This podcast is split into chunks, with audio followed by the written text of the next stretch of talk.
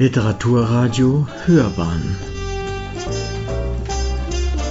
Abseits vom Mainstream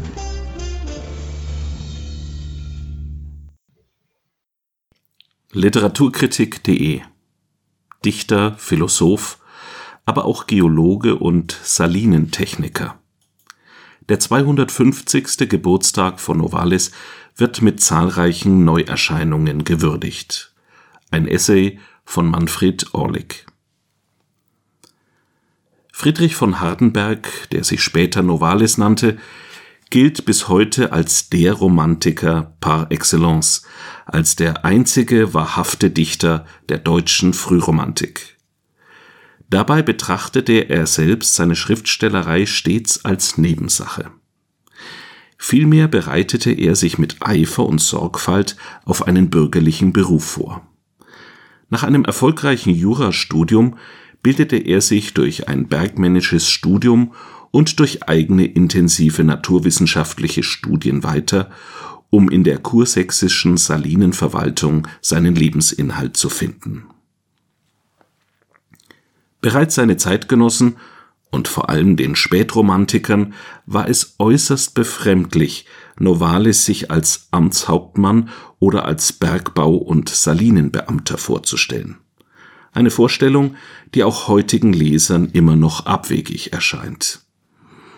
Das schriftstellerische Schaffen von Novalis beweist aber ebenfalls diesen Doppelcharakter. So beinhaltet die vierbändige Gesamtausgabe seiner Werke immerhin zwei Bände mit philosophischen und naturwissenschaftlichen Betrachtungen und einen Band mit Briefen, autobiografischen Fragmenten und Nachträgen, während sein dichterisches Schaffen mit Gedichten, Liedern und Romanfragmenten nur einen Band füllt. Leben und Werk stellen gewissermaßen eine ideale Verbindung von präziser Wissenschaft und feinfühliger Dichtung dar Erst die moderne Literaturwissenschaft hat mit der Stilisierung des Dichters zum Mystiker und Schwärmer aufgeräumt. In den dichterischen Werken, vor allem in seiner Lyrik, hat Novalis das eigene innere Bergwerk ergründet und ausgelotet, dabei beschritt er bislang unbekannte Wege. Aber auch hier richtete er immer wieder den Blick nach außen. Mensch und Welt, Geist und Natur waren für ihn eine Einheit, die er in seinen Werken vielfältig gestaltete. Für Novalis war Romantik nicht Sentimentales oder Kitschiges, mit ihr wollte er das Gewöhnliche mit dem Besonderen, das Begrenzte mit dem Unendlichen zusammenführen. Vor 250 Jahren, am 2. Mai 1772, wurde Friedrich von Hardenberg auf dem Familiengut in Oberwiderstedt im Südharz geboren. Der Familienbesitz bestand aus einem bescheidenen 1683 erbauten Renaissanceschloss und einem Gutshof. Friedrich war das zweitälteste von elf Kindern des aus dem Adel stammenden und späteren Salinendirektors Heinrich Ulrich Erasmus von Hardenberg und der jungen verarmten Adligen Auguste Bernhardine von Bölzig. Der Vater, Mitglied der pietistischen Herrnhuter Brüdergemeine, erzog die Kinder mit patriarchischer Strenge, während die Mutter von stiller, zurückhaltender Natur war. Ihre besondere Fürsorge galt dem kleinen Fritz, der ein zartes, oft kränkelndes Kind war, aber auch äußerst lernbegierig, fleißig und auffallend fantasievoll.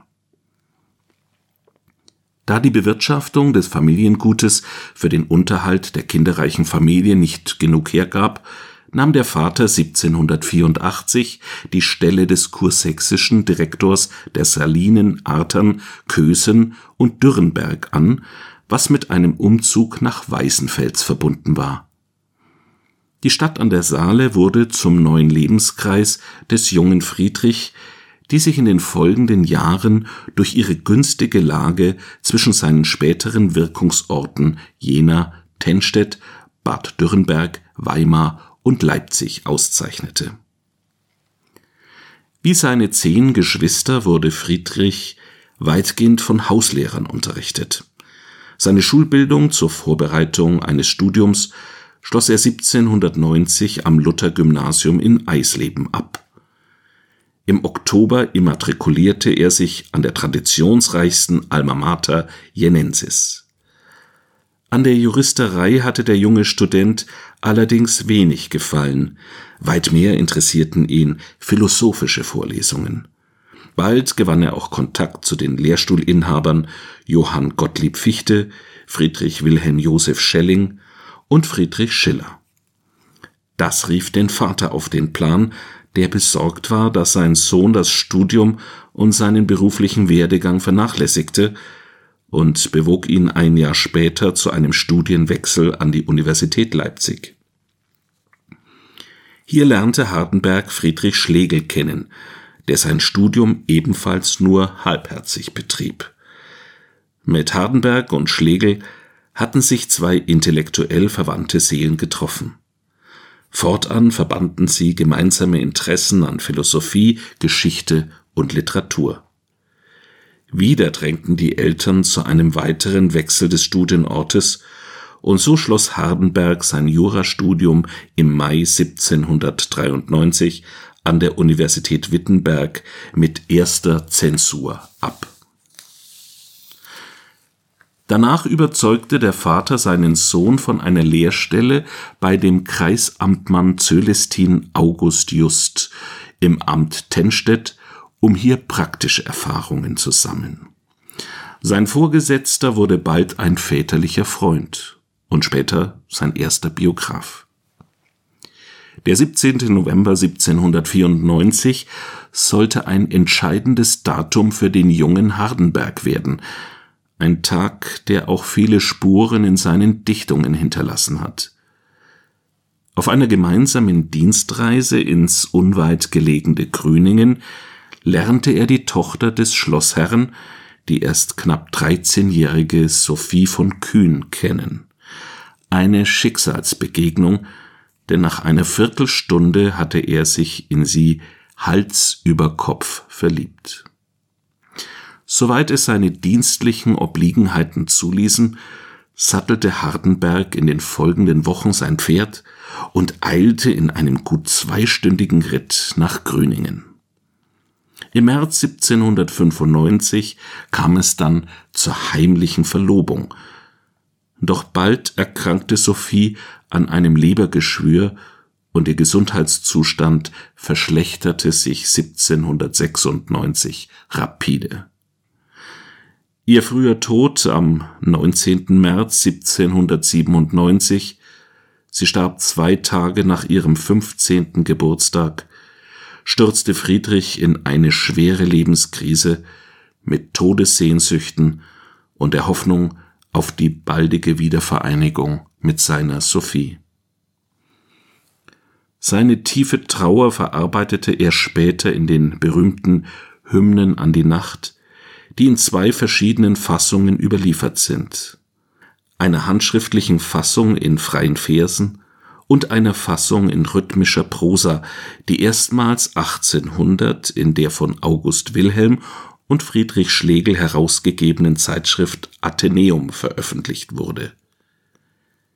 Die Hymnen enthalten die wesentlichen Gedanken von Novalis romantischer Religiosität und seines Weltbildes, und gelten bis heute als die bedeutendste Dichtung der Frühromantik. Dem Tagesglauben der Antike wird die Nacht als das schöpferische Geheimnis des Lebens und des Todes entgegengestellt und hymnisch gefeiert. Biografischer Hintergrund war ein Besuch am Grab seiner verstorbenen Verlobten im Mai 1797. In seinem Tagebuch hielt er später fest, Abends ging ich zu Sophien. Dort war ich unbeschreiblich freudig. Aufblitzende Enthusiasmusmomente. Das Grab blies ich wie Staub vor mir hin. Jahrhunderte waren wie Momente. Ihre Nähe war fühlbar. Ich glaubte, sie solle immer vortreten.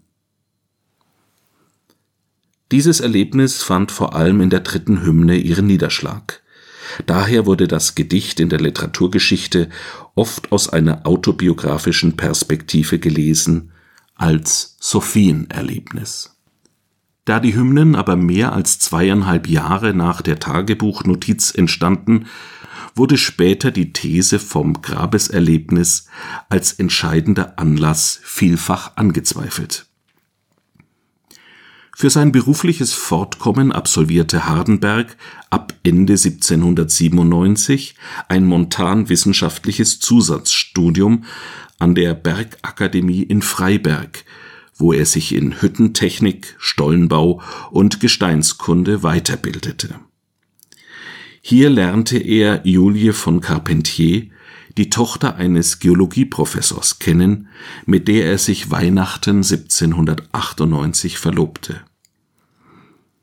Neben seinem Studium fand Hardenberg Zeit, sich der Literatur und der Lektüre vor allem von philosophischen Werken zu widmen. Seine poetisch-philosophischen Betrachtungen und Gedanken hielt er in mehreren Fragmentsammlungen fest. Bei der Veröffentlichung der bekannten Sammlung Blütenstaub verwendete er erstmals das Pseudonym Novalis.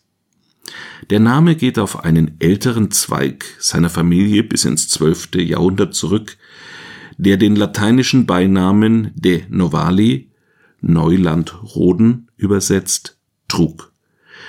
Novalis selbst interpretierte den Namen als einer, der Neuland bestellt. Neben den Fragmentsammlungen entstanden in der kurzen Schaffensperiode von drei Jahren die 15 geistlichen Lieder sowie der Natur- und Entwicklungsroman Die Lehrlinge zu Seis und der Roman Heinrich von Ofterdingen, die beide Fragmente blieben. Die geistlichen Lieder, die nicht als Gedichtzyklus zu verstehen sind, schuf Novalis mit dem Ziel, dass sie in protestantische Gesangbücher aufgenommen werden. Er trug sich sogar mit dem Gedanken, ein neues geistliches Gesangbuch zu schaffen. Der Roman Die Lehrlinge zu Seis, die erst 1802 posthum erschien, besteht aus den beiden Teilen Der Lehrling und die Natur. Er besitzt aber nahezu keine Handlung. Vielmehr setzte sich Novalis mit den verschiedenartigen philosophischen Anschauungen über die Natur auseinander, vor allem mit den Ansichten Fichtes. Schauplatz ist der Tempel von Sais im heutigen Ägypten, wo die Lehrlinge unter Leitung ihres weisen Meisters versuchen, die Wahrheit über das Wesen der Natur zu ergründen. Tieck nannte das Romanfragment mit seiner Fülle an Figuren und Fragestellungen ein herrliches und vielleicht sein eigentümlichstes Werk, das aber nie die Popularität der anderen Werke von Novalis erreichte. Der fragmentarische Roman Heinrich von Ofterdingen ist ebenfalls in zwei Teile aufgeteilt.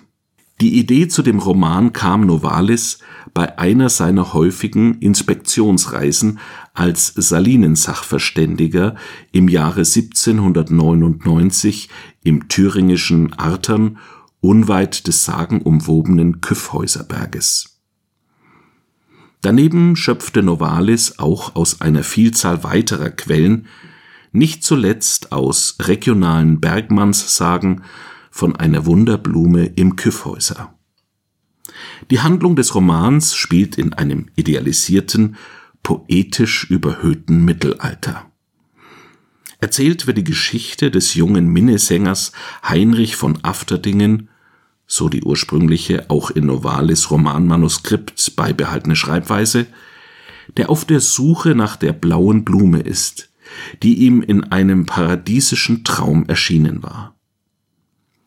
Auf einer Reise von Eisenach nach Augsburg erkennt er seine eigentliche Bestimmung zum Dichter und Propheten einer neuen Welt. Mit der blauen Blume schuf Novalis das wirkungsmächtige Symbol für romantisches Unendlichkeitsstreben und christliche Religion. Der Roman als romantischer Gegenentwurf zu Goethes Bildungsroman Wilhelm Meister Lehrjahre angelegt, ist ein Beispiel für ein romantisches Gesamtkunstwerk, Prosa, Poesie, Lieder und Märchen verschmelzen hier miteinander. In die Literaturgeschichte eingegangen ist der Jenaer Freundeskreis um die Brüder Schlegel, Novalis, Schelling, Fichte und Ludwig Tieck. Neben dem Physiker Johann Wilhelm Ritter und dem Philosophen Friedrich Emanuel Niethammer hatten in dem Literaturkreis auch die Frauen Dorothea Veit und Caroline Böhmer eine tragende Rolle. Hier entstanden erste programmatische Dichtungen der Frühromantik.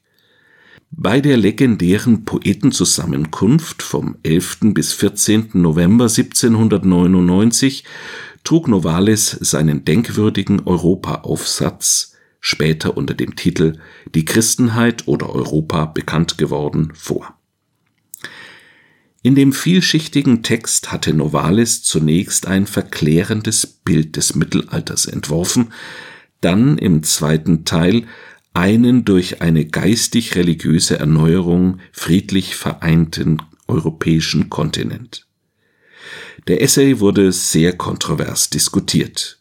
Die Idealisierung des katholischen Mittelalters veranlasste Schelling spontan zu einem polemischen Gedicht mit dem Titel Epikurisch Glaubensbekenntnis Heinz Wiederporstens. Da man sich nicht einigen konnte, ob die beiden Texte in der Zeitschrift Athenäum erscheinen sollten, rief man Johann Wolfgang von Goethe als unparteiischen Schiedsrichter hinzu, der jedoch von einer Veröffentlichung abriet, da gerade der Atheismusstreit um Fichte hohe Wellen geschlagen hatte. Das kleine Jena war damals zu einer Geistesmetropole geworden, hier hatten sich die führenden Köpfe der Frühromantik zusammengefunden. Die folgenden Jahre sollten ein Höhepunkt des frühromantischen und philosophischen Schaffens werden, unter anderem mit Heinrich von Ofterdingen, von Novalis, Florentin, von Schlegel, die Bestimmung des Menschen von Fichte, romantische Dichtungen von Tieck oder über den wahren Begriff der Naturphilosophie und die richtige Art, ihre Probleme aufzulösen von Schelling. Nach 1801 löste sich die Gruppe jedoch langsam auf. Das hatte verschiedene Gründe. Die Enttäuschung über die französische Revolution, die mit der Machtübernahme Napoleons endete, der frühe Tod von Novalis, das fehlende Interesse, die Zeitschrift Athenäum fortzusetzen und letztendlich auch die persönlichen Befindlichkeiten der Mitglieder und die daraus resultierenden Zerwürfnisse zwischen ihnen. Doch zurück zur beruflichen Vita von Hardenberg. Vor und nach seinem Freiberger Studium war er in Weißenfels als Salinenakzessist tätig. Zu seinen vielfältigen Aufgaben gehörten die Einführung und Erprobung der Kohlefeuerung bei der Salzgewinnung sowie die Suche nach geeigneten Lagerstätten. So erhielt er den Auftrag, mit dem Bergstipendiaten Friedrich Traugott Michael Haupt eine geognostische Untersuchung der Gegend um Leipzig, Borna, Zeitz, Pegau und Zwenkau vorzunehmen. Ihre Ergebnisse flossen später in die geognostische Spezialkarte des Königreichs Sachsen und der angrenzenden Länderabteilungen ein. So gesehen hat der Poet Novalis einen Beitrag zum späteren Braunkohlenabbau in Mitteldeutschland geleistet und einen zumindest indirekten Anteil an der heutigen Leipziger Neuseenlandschaft. Heute erinnert ein Gedenkstein an der Abbruchkante des Tagebaus Prophen Süd an das bergmännische Wirken von Hardenberg. Die geognostischen Untersuchungen sollten Hardenbergs letztes berufliches Unternehmen sein. Bald stellten sich Symptome eines unheilbaren Lungenleidens ein. Im Dezember 1800 wurde er noch zum Amtshauptmann, entspricht einem heutigen Landrat, des thüringischen Bergkreises mit den Ämtern Weißenfels, Heldrungen und Sachsenburg ernannt. Die damit vorgezeichnete Laufbahn konnte er aber nicht mehr einschlagen. Auch zur geplanten Eheschließung mit seiner Julie kam es nicht mehr. Am 25. März 1801 starb Novalis im Weißenfelser Haus der Familie im Alter von nicht einmal 29 Jahren. Auf seinen ausdrücklichen Wunsch begleiteten ihn in den letzten Stunden sein Freund Friedrich Schlegel und sein jüngerer Bruder Karl. Die Beisetzung fand drei Tage später auf dem Weißenfelser Gottesacker statt. Zum 250. Geburtstag von Novalis ist im Anaconda Verlag eine einbändige und preiswerte Ausgabe mit seinen wichtigsten Schriften erschienen, eine Nachauflage der Ausgabe des Aufbauverlages aus dem Jahre 1983. Neben Gedichten, Liedern und den beiden Romanen Die Lehrlinge zu Seis und Heinrich von Ofterdingen sind hier auch Fragmentsammlungen Blütenstaub und Glauben und Liebe oder Der König und die Königin, der Essay Die Christenheit oder Europa sowie eine Auswahl von Texten über Goethe vertreten. In seiner umfangreichen Einleitung gibt der Literaturwissenschaftler Hans-Dietrich Danke einen fundierten Überblick über Leben und Werk von Novalis, wobei historische Hintergründe einbezogen werden so verweist er bei der Programmschrift Die Christenheit oder Europa, der häufig eine gegenrevolutionäre Position zugeschrieben wird, auf die zeitgenössischen Geschehnisse der Koalitionskriege in den 1790er Jahren. Daher sollte der Text als Novalis Sicht auf die Epoche und Ausdruck seiner Friedenssehnsucht gelesen werden Ergänzt wird die Ausgabe durch zahlreiche erläuternde Anmerkungen des Literaturhistorikers Rudolf Walbiner. Eine neue Novalis-Biografie ist zum Jubiläum nicht erschienen, daher sei auf die lange Zeit vergessene Biografie Friedrich von Hardenberg, genannt Novalis, aus dem Jahre 1872 von Sophie von Hardenberg hingewiesen, die es seit 2010 auf immerhin sechs Auflagen gebracht hat. Die Nichte von Novalis hatte zwar selbst keine persönlichen Erinnerungen mehr an den Dichter, aber als seine Nachlassverwalterin hatte sie nicht nur Zugang zu handschriftlichen Überlieferungen und Briefen, sondern konnte auch auf persönliche Berichte der Familie und von Freunden zurückgreifen. In seinem Vorwort unterstreicht der Herausgeber Ulrich Taschow, dass Sophie von Hardenberg die Rezeptionsgeschichte des 19. Jahrhunderts miterlebt hat, die häufig ein ganz anderes Bild von ihrem Onkel zeichnete, mitunter im Gegensatz zu den umfangreichen handschriftlichen Überlieferungen, Briefen und Tagebuchaufzeichnungen. Sie trat erstmals dem bis heute gepflegten Klischee vom romantisch verklärten, lebensfern verweichlichten Dichterjüngling entgegen. Neben den persönlichen Dokumenten punktet die Biografie auch mit zahlreichen historischen Abbildungen, vor allem von Novalis Weggefährten. Der Reklam Verlag würdigt das Novalis Jubiläum mit einer Neuausgabe des Romans Heinrich von Ofterdingen, die auch Tiecks Bericht über die Fortsetzung bringt Grundlage dieses Berichts waren persönliche Gespräche mit Novalis. Auch aus Briefen und anderen Hinterlassenschaften hatte Ludwig Tieck versucht, die Fortsetzung des Romans zu rekonstruieren. Ergänzt wird die Reklamausgabe außerdem durch Paralipomena zu Heinrich von Ofterdingen, nachgelassenen Skizzen zu dem nicht vollendeten zweiten Teil des Romans, durch ein Verzeichnis von Texteingriffen, umfangreiche Literaturhinweise und ein Nachwort des Literaturwissenschaftlers Mario Zanucchi, der verschiedene Aspekte des Romans beleuchtet. Die Entstehung und Quellen, die Auseinandersetzung mit Goethes Wilhelm Meisters Lehrjahren, die romantische Zeitpoetik, das Figurenpersonal oder die Rezeption im 19. und 20. Jahrhundert. Die Neuerscheinung Die Poesie des Unendlichen, Dichtungen und Texte des Universalgeistes der Frühromantik aus dem Marix Verlag legt dagegen den Schwerpunkt auf die Fragmentensammlungen von Novalis und ihre Vorarbeiten. So findet man hier die selten veröffentlichten Teplitzer Fragmente und ihre Ergänzungen, die während eines einmonatigen Kuraufenthaltes in dem böhmischen Badeort Teplitz, dem heutigen Teplice, im Sommer 1798 entstanden. In den kurzen Texten setzte sich Novalis mit poetisch-philosophischen Fragen der christlichen Religion sowie Sitten und Gebräuche auseinander. Die Leser müssen aber nicht auf die Romane Die Lehrlinge zu Seis und Heinrich von Ofterdingen verzichten.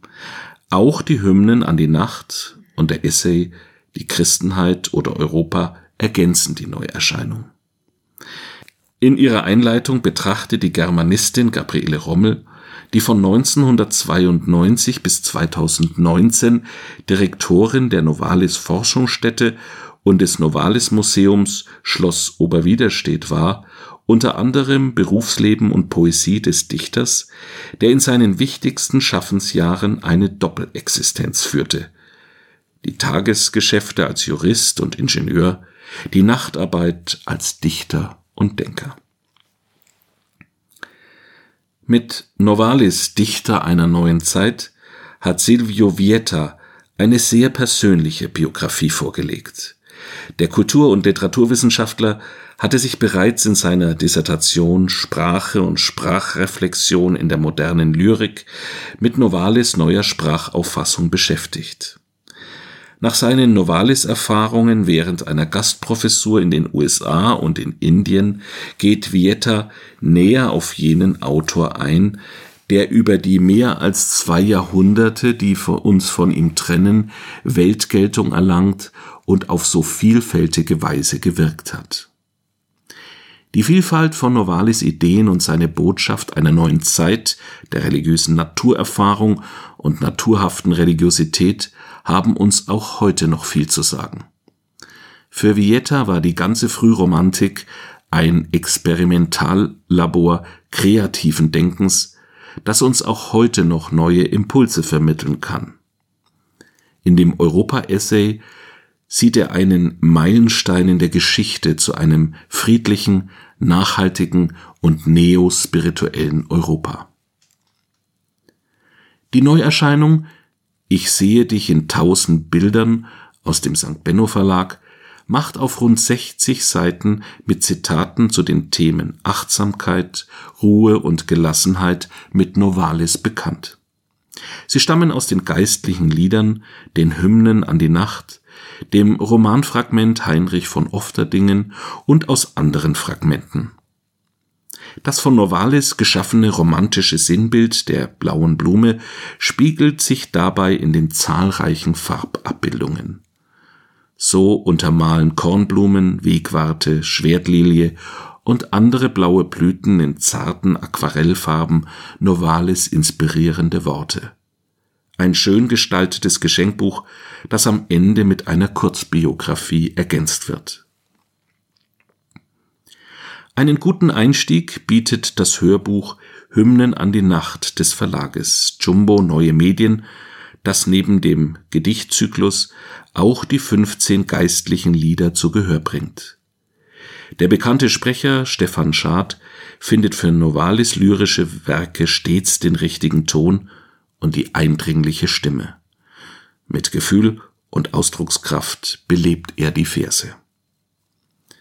In der Forschungsstätte für Frühromantik und dem Novalis Museum Schloss Oberwiderstedt wird das Novalis Jubiläum am 1. und 2. Mai mit einem feierlichen Festprogramm begangen. Im Zuge der Veranstaltungsreihe wird in den frisch sanierten und erneuerten Museumsräumen die neue Sonderausstellung Wie verkörperte Worte, Bildnetze und Netzwerke der Romantik eröffnet. Sie hörten Dichter, Philosoph, aber auch Geologe und Salinentechniker. Der 250. Geburtstag von Novalis wird mit zahlreichen Neuerscheinungen gewürdigt. Ein Essay von Manfred Orlik. Sprecher Matthias Püllmann.